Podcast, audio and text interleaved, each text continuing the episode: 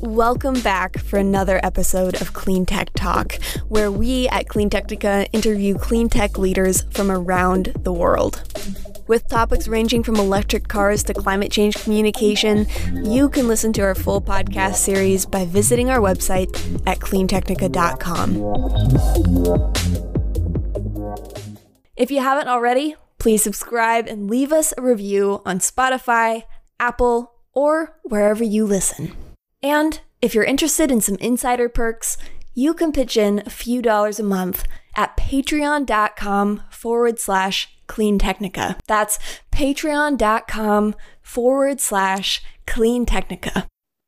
We're here for another episode of Clean Tech Talk. Today we're talking with Assaad Razzouk, founder and CEO of a large renewable energy company, host of the Angry Green Energy Guy podcast, and trustee of ClientEarth, which is basically acting as a lawyer for the earth uh, in various ways. Assaad, just to start off, maybe can you give us a little bit of a background of who you are, where you come from, and why you're doing what you're doing? I love the fact that I'm here. Thank you very much. And I'm a big fan. I am here because it matters. I didn't know that it matters until I was in China in 2006 on a trip to try and capture methane from coal mining.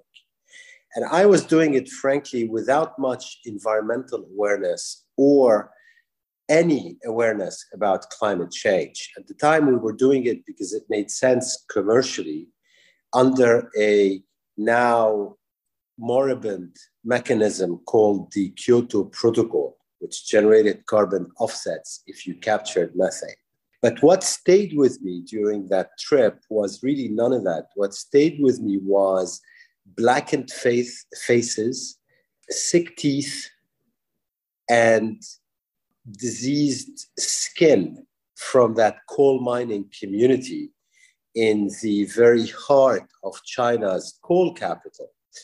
And at the time, I was a developer of greenhouse gas abatement projects. And before that, I was a banker. And originally, I'm Lebanese and uh, British. And what stayed with me opened my eyes. You know, I had to then dedicate myself to try and answer the question of what the hell is going on because I was blind to it. In fact, you know, remember this was 2006. I think it's conservative to say that environmental awareness perhaps wasn't as widespread. And so when I looked deeper into the causes of this health crisis, you know, I realized that we had a problem called climate change another one called biodiversity loss, a third one called, you know, the extinction of a vast number of species. And as I subsequently moved into developing renewable energy in Asia, you start, once you're even mildly aware, you start seeing the impacts and the misery and the cost with your own eyes. And increasingly, therefore, over time, you start to want to do something about it, first shyly, and then loudly, and then in an angry fashion, which is about where I'm at at the moment. Yeah, I have to give you props for good, uh, good, good name of a podcast. Uh, that's a really good one. The Angry Green Energy Guy, like that a lot. Uh, and it is, you know, it is. I would say it's, it's sort of an unfortunate thing and a lot of people you know say that messaging should be a, a bit more focused on the health impacts because we we put a lot of emphasis on the climate crisis because it is a bigger existential crisis for humanity for our future. But there is so much of a of an of a health crisis from air pollution that you could that you could focus on more. And i i, I was saying a bit unfortunately that we don't have we don't focus on that enough often i think because we're focused on the climate side. And on the messaging side of that you know a lot of people point out that people people who are not so focused on this topic are more moved sometimes by the health messaging because they can feel feel that more immediately. They can see how that could threaten their own lives. And and it is interesting that you point out that that sort of is how you got most how, what really clicked with you when you when you saw that in China. So it is something I guess to always keep in mind. We should we should we should bring up the health as well as the climate matters. Well, one thing that, that I've seen you you're doing that I find really impressive and, and very thorough is you have a kind of list of greenwashing greenwashing bad boys list or something. So could you get, tell us a little bit about what this list is and what's on it? And I, I think for even the rest of the podcast, we, you could sort of go down your list of of this. Sure, I I built that one over time, and I built it partly through the research that I do for my podcasts. And and the problem is when you dig even slightly deeper into many things around us. Okay, you start by getting angry, but then after that, you see how pervasive greenwashing is as a phenomenon. I mean, we are literally swimming in it. And you have to be highly skeptical and suspicious, really, and kind of bring a huge greenwashing lens to test government, corporate, and similar type of pronouncements around the world, even NGOs I think I'm I think I'm becoming paranoid, but trust me, I'm fighting it very hard.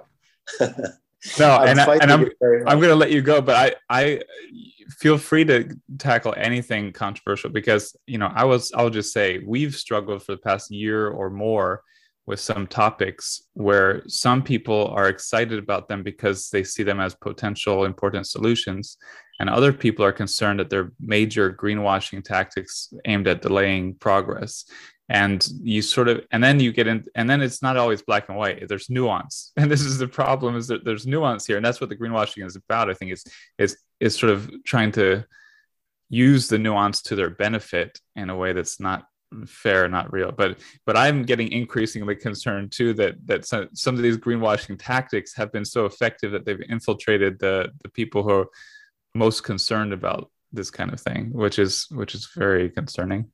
Couldn't agree more I put out a top 15 greenwashing list on uh, Twitter and LinkedIn and Facebook, but it's by no means comprehensive. And, you know, I think if I applied myself, I'd probably come up with a top 100. The order is also, I mean, I did put some work into the order, but some of the spots may be controversial. However, I think the number one prize unquestionably goes to big oil rebranding fossil methane as natural gas, right? So, what they did is they added the word natural quite deliberately almost 30 years ago. And if you think about it, it's brilliant because natural oozes all this kind of organic and comfortable feeling and it puts you to sleep. When in fact, as we dig deeper into natural gas, which is not only everywhere around us, but you know, getting effectively more used over time, it, is, is, is probably worse than coal. And I'm choosing my words carefully. It's probably worse than coal. And that rebranding of methane decades ago as natural is, is very sophisticated because it wasn't like a one-off. And it was and it had lots of ramifications. So for example i remember in the eu emissions trading scheme the mantra 10 years ago was that we needed eu carbon to trade between roughly 30, 40 euros and 60 euros. No one quite understood where these numbers came from at the time, but they were the product of the same greenwashing machine because 30 to 40 euros, basically, if you price carbon at that level, it allows you to kill coal which is what the gas industry and the oil industry wanted to do. But magically, the 60 euro number actually brings coal back because it makes carbon capture and storage perhaps more common. And so that's where that number was coming from. And you can just see that someone super smart actually thought this through, went out to lobby the EU Parliament, the EU commissioners, everybody responsible for the EU ETS. And frankly, it's impressive. But 30 years later, we should know it's out there. You know, we should just know that. But if you read the media and, and, and listen to the public around you, it's still not. And they're still being called out today by advertising watchdogs for that claim that natural gas is clean energy. This episode of Clean Tech Talk is sponsored by FLO, the maker of the FLO Home X5. The FLO Home X5 is an industry leading home EV charging solution that features a stylish and durable aluminum casing and allows you to schedule, monitor, and optimize your charging via the FLO mobile app. FLO offers 24 7 customer support to help with installation and troubleshooting. To learn more about the FLO Home, please visit store.flo.com. That's store.flo.com. Yeah, well, this is, uh, I mean, great work uh, for on you to sort of dig up that history on both those things. Uh, we have been criticized a couple of times for using natural gas, and I, I was like, huh, well, I hadn't really given it much thought. That's what it's called in the industry, and I didn't know that history actually. So I, I, I'll just say now, I, I think we're gonna I'm to try to have everyone change from using natural gas to using what you recommend, which I think I think you said would be fossil methane or fossil gas. So you can think about what, what, we should be using. You're going to be in charge of clean technical uh, policy here. Fossil so give gas. you a few fossil gas. Because I mean, my I thought was, well, how, well, we can't just call it gas because that's too generic. So I was like, well, what, what can, we can't just call it methane. Uh, so I didn't know, you know, I, I was like, well, you know, the industry term is natural gas, we will stick with it. But um, I, I really like your point, and also I mean, everyone in the in the U.S. at least, we're familiar with everything being natural. That's actually, you know, not natural. It's just like it's a very popular word to make things sound nicer, and it must be extremely effective because they put on all kinds of crap food that's not natural. But it is really, a, I think, is a really important key point you've made, and you have to wonder how much that has weakened policies or, or, shaped policies over the past three decades because you know wording matters. So so we're going to go with your recommendation which is fossil gas or fossil methane. Fossil which, gas. Fossil gas okay. And i'll consult with our uh, some advisors as well but i think that's uh, that sounds like our new policy. So i appreciate that. It's a big fight. I hope in a few years i'm talking to you and saying look everyone's saying fossil gas now instead of natural gas. This is you. Thank you, you know, for pushing this that earlier. Would be amazing. Than, yeah, that'd be amazing. So what else? You have some other ones on, and I mean, like I said, like we we're a guilty party there. We're, we we see ourselves as a big leader in clean tech messaging and and, and uh, journalism, and, and we're a guilty party for using natural gas so much uh, as a term. So thank you. Uh, what's next on your list? Yeah we have to we have to give credit where credit is due. It was a brilliant piece of propaganda. It really was. The second one is almost equally as brilliant. Michael mann is probably better than i am on that one and that's big oil inventing carbon footprint calculators. Yeah this is another one.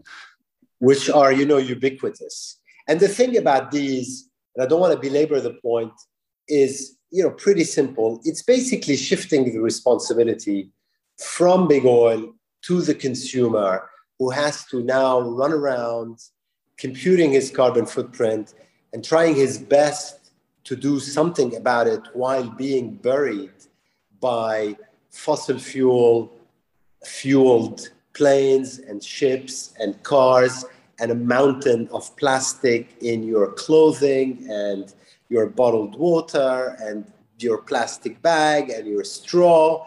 And you know, it's an impossible job. But once again, it's brilliant because it shifts guilt, it shifts responsibility, and it sells product under the radar. Right? So that was my number two. Yeah, and those are not so pop. I mean, I don't think they're so popular these days, but they were ten years ago. Uh, and it still has an effect of exactly everything you said shifting responsibility blame guilt onto individuals. And um, yeah well but you got to be careful when you say they're not popular. They're not popular because you and me as individuals may not be using them but everybody peddling carbon offsets is. So your friendly airline that's exactly what they're using. They're using a carbon footprint calculator an oil company trying to have you buy offsets at the pump. Yeah, that's what they're using. Uh, so these things, you know, have kind of just, I don't know, they're they've they grown to new levels. Sort of, yeah, yeah. They yeah. there were seeds that grew to to large uh, trees of of. I guess not trees. We should have something neg- negative. We're giving. I'm greenwashing. What has happened?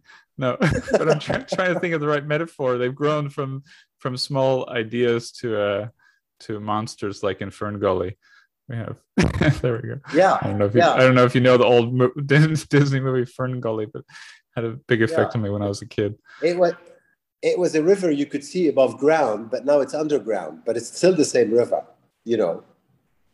Yeah so what's another another these are t- two great ones to kick off uh, and i know you said there's some order to them, but not not completely. But I think what what I what I what I what what what, what I think is highlighted here is you're capturing things that are not not as commonly identified as greenwashing. So there's some things that get more commonly, oh, that's greenwashing. You're picking the seems like the ones that get the most people that sort of influence the most people uh, and are most effective. I'm going to give you a couple of very big macro ones. So my number eight was corporate net zero pledges of any sort with no plans to cut emissions to zero. Now, that is absolutely everywhere. And the thing about greenwashing, which is dangerous, is people may not even be aware, right? Because not everybody's doing these things out of kind of a, a bad faith. There's a lot of people actually doing them with good faith. They're just not probing enough because they're focused on something else. And one which is linked to the corporate net, net zero pledges is I said the entire global volunt, volunt, voluntary, voluntary carbon markets voluntary carbon markets are all greenwashing. Now, why did I say that? I have a much more detail in a, in a podcast, but the point is that when I started in the compliance and voluntary carbon market in 2004 and 5, the entire structure of the market and rationale was that it's going to go away by 2020. Right? It was a device to deliver a result. And then it's going to go away because it's transitioning to emissions cut. In fact, what happened? Not much from 2005 to 2020. Suddenly you wake up in 2021 and eh, they're everywhere carbon offsets, right? And that's wrong because we don't really have any time for them anymore. We have hard deadlines in terms of the CO2 concentration, how much warming we're locking in. We don't have time for devices. And so, if a carbon market is not legislated by a state or federal government, it shouldn't exist. At least the governments, they can increase the prices, uh, uh, cut out the cheating, and use it to effect real change. So these two are, are somewhat linked. I'll give you another one that you may not have heard often the green bond market. Yeah, green I've only I've only heard good stuff about green bonds. I've never seen someone say, "Hey, this is horrible." So I'm curious, and I didn't, I didn't, yeah, I haven't seen you talk about this. So, well, go go ahead. Very straightforward. Yeah. It's very straightforward. If you start from the premise that we don't have time, you immediately arrive to the conclusion that all bonds should be green. So, when we are making an enormous amount of noise about what is not even 0.7%, I'm talking zero point, right? Under 1% of the global bond markets, then there's something wrong because all our attraction is being directed to that 0.7, half of which, by the way, the green bonds is actually not green bonds, but let's put that aside. Yeah, there's greenwashing within the greenwash. This is nested greenwashing here. This Russian is greenwashing, greenwashing square. Greenwashing square. But we're being distracted from going. You're making me depressed. You're making me depressed. no, on the contrary, I'm making you motivated. This is we good. have to we have to focus on the 99.3 what is it? Yeah, 99.3% that is not green bonds. You know, it's like, can we please keep our eyes on the big picture? But the green bonds, you know, there's a feeding frenzy of people happy about themselves, you know, banks and lawyers, consultants, and and in a market which is not regulated by anybody, where almost anything can be green, and you know, that's really it's it's it has to stop.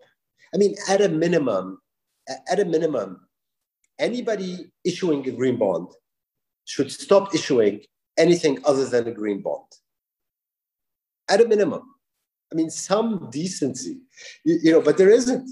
It's like uh, a, it's like a, it's like the, the big party at the end of the world. Thank you for listening to Clean Tech Talk. Join us next time to get your electric fix.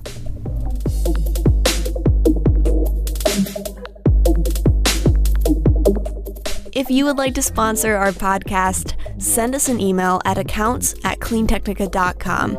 That's A C C O U N T S at cleantechnica.com.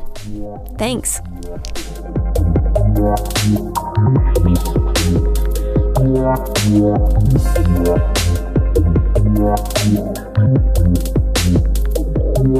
Yeah.